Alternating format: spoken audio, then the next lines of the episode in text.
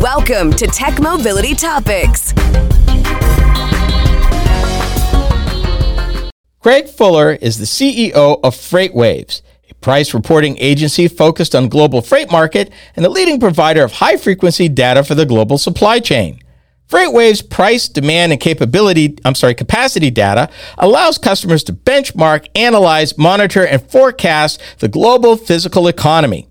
Company also offers information and informed context through its logistics industry's largest media platform.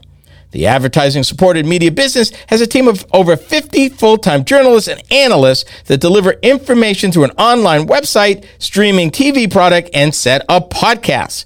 Craig has over 20 years of experience in and around the trucking industry, and I say all this for a reason because it's Craig's belief that the chronic trucker shortage that has been widely reported and on this show many times is not what it seems. He believes that in some cases it's not real, it's fake. So let me explain myself. Let me explain. And this this is an article that he wrote starts with the perpetual truck driver shortage is not real. Here's what he says. The seemingly perpetual market wide truck driver shortage is not real, nor is it market wide. While specific fleets can and do have driver shortages, i.e., unseated trucks, the trucking market quickly corrects. Now he backs it up with some facts. Uh, well, before I get to that, there are also periods of capacity shortages, but those get addressed very quickly by the market. Now here come the facts. With no barriers to entry, almost anyone can create a trucking company. And that's exactly what's happened over the last four years. Operating authority for motor carriers property issued by the Federal Motor Carrier Safety Administration grew by 45%. 45% from July 2019 through August of this year. And that's according to their, they have this um, system called Sonar, which pulls information from all over the place. Released in partnership with Carrier Details. Truck demand, as measured by their Sonar Outbound Tender Volume Index, the OTVI, is only up 11% for the same period, but it's up. So, the current difficult situations in trucking are a result of too much capacity chasing too little freight. Two words Yellow Freight Lines. Yellow was number six in the less than truckload business. They had a fleet of 12,000 tractors, 34,000 trailers, 22,000 drivers, and they went broke. Interestingly enough, the trucking industry had no problem absorbing the freight. Didn't cause a hiccup. Folks saw a bump increase, but nobody's suffering the industry's not, you know, there's not freight not being delivered. It absorbed it, which goes to say something. And right now, the challenge, the question, the problem for those 22,000 drivers is if they'll get a job. Now, if there was a perpetual trucking crisis, they'd be swallowed en masse with no problem. Industry not necessarily seeing that. And there's a question, and I'm going to get to reason why this is important. A number of those drivers may actually decide not to go to work for another trucking company, may actually become an owner operator. And here's where the numbers get funky and wander away from um, the uh, traditional take on the trucking industry. Where does the perpetual driver shortage myth come from? Generally speaking, the driver shortage myth stems from larger trucking companies find it difficult to recruit drivers into their fleet operations. After all, fleets have to compete for truck drivers with other trucking companies. True.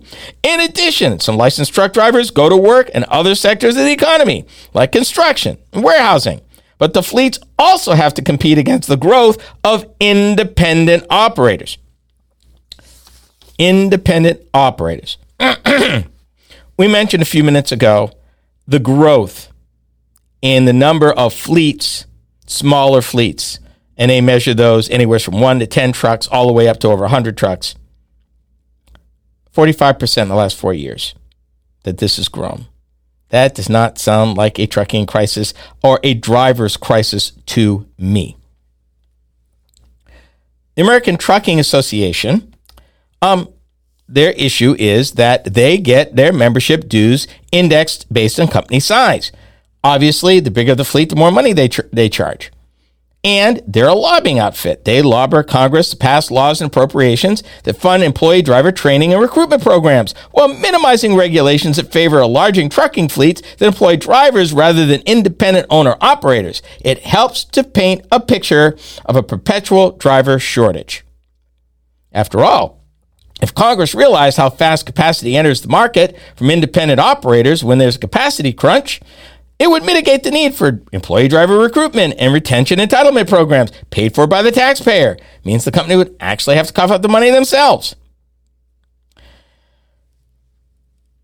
Their proprietary data platform, FreightWaves' proprietary data platform, connects data from a number of sources.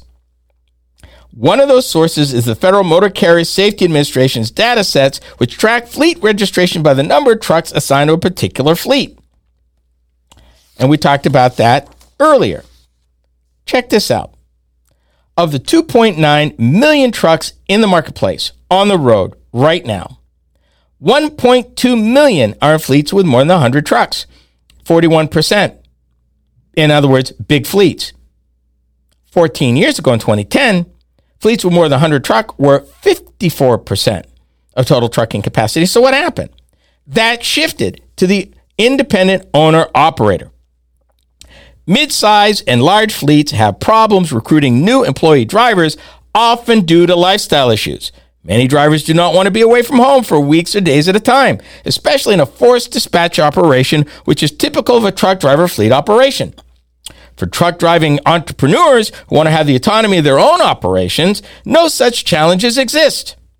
After all, if you want to dictate which loads make sense for you, based on destination, time in transit, or even commodity, you can do so as an independent trucker with far more control than an employee fleet driver. Therefore, the independent owner operator entrepreneurs are constantly entering the market. And like they said earlier, while barriers to entry for new fleets are becoming less burdensome, the number of smaller fleets in the industry will continue to grow, and the large fleets will continue to have challenges. However, the challenge is going to be because you're smaller, Yes, added flexibility means thinly financed, meaning that you're less able to take the bumps in the road as the industry bounces from here to there uh, from the pandemic. And right now, if you're a small independent trucker, uh, the UAW is on strike. If you're serving the auto industry, that could put you in a bind because now you have no loads to ship or you're embargoed somewhere. And even even Craig mentions this as a downside. He says the downside of the trend is it's likely that the boom and bust cycles in trucking become more pronounced and violent. Meaning, yes, more entrepreneurs, more freedom of choice, more risk. That's the challenge of owning your own business. And that's the challenge of having assets. More risk. Those assets have to be rolling for you to make money. If they're down for repair, if they're down because you can't get the load, if the prices go up, there's nobody to handle it but you. So, you know, one six of one, half dozen the other. But it is his estimation that it's because of the independent owner operator versus the large fleet that th- there is a I hate to use the word manufactured, but it's not what it seems. We are the Tech Mobility Show.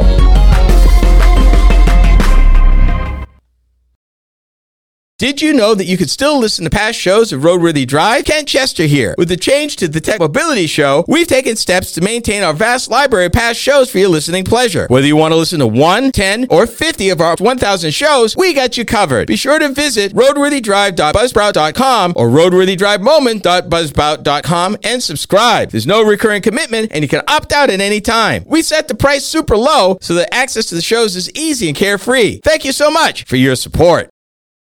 Real facts, real opinions, real talk. Roadworthy Drive is now the Tech Mobility Show. I'm Ken Chester, your host. Every week, I delve into the current trends and topics that impact you when it comes to mobility and technology. Things are changing fast, and I cover these topics in a way that's easy to understand. By tuning into the Tech Mobility Show, you can keep informed about the latest happenings with self driving vehicles, auto finance, electric airplanes, and more. That's the Tech Mobility Show, heard each week on this very fine radio station.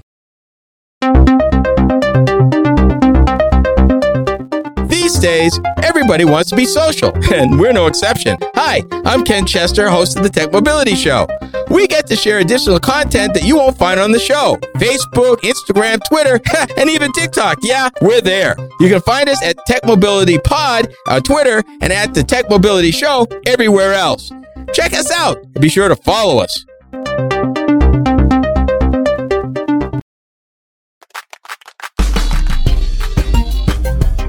Believe it or not, the Tech Mobility Show has a website. Yep.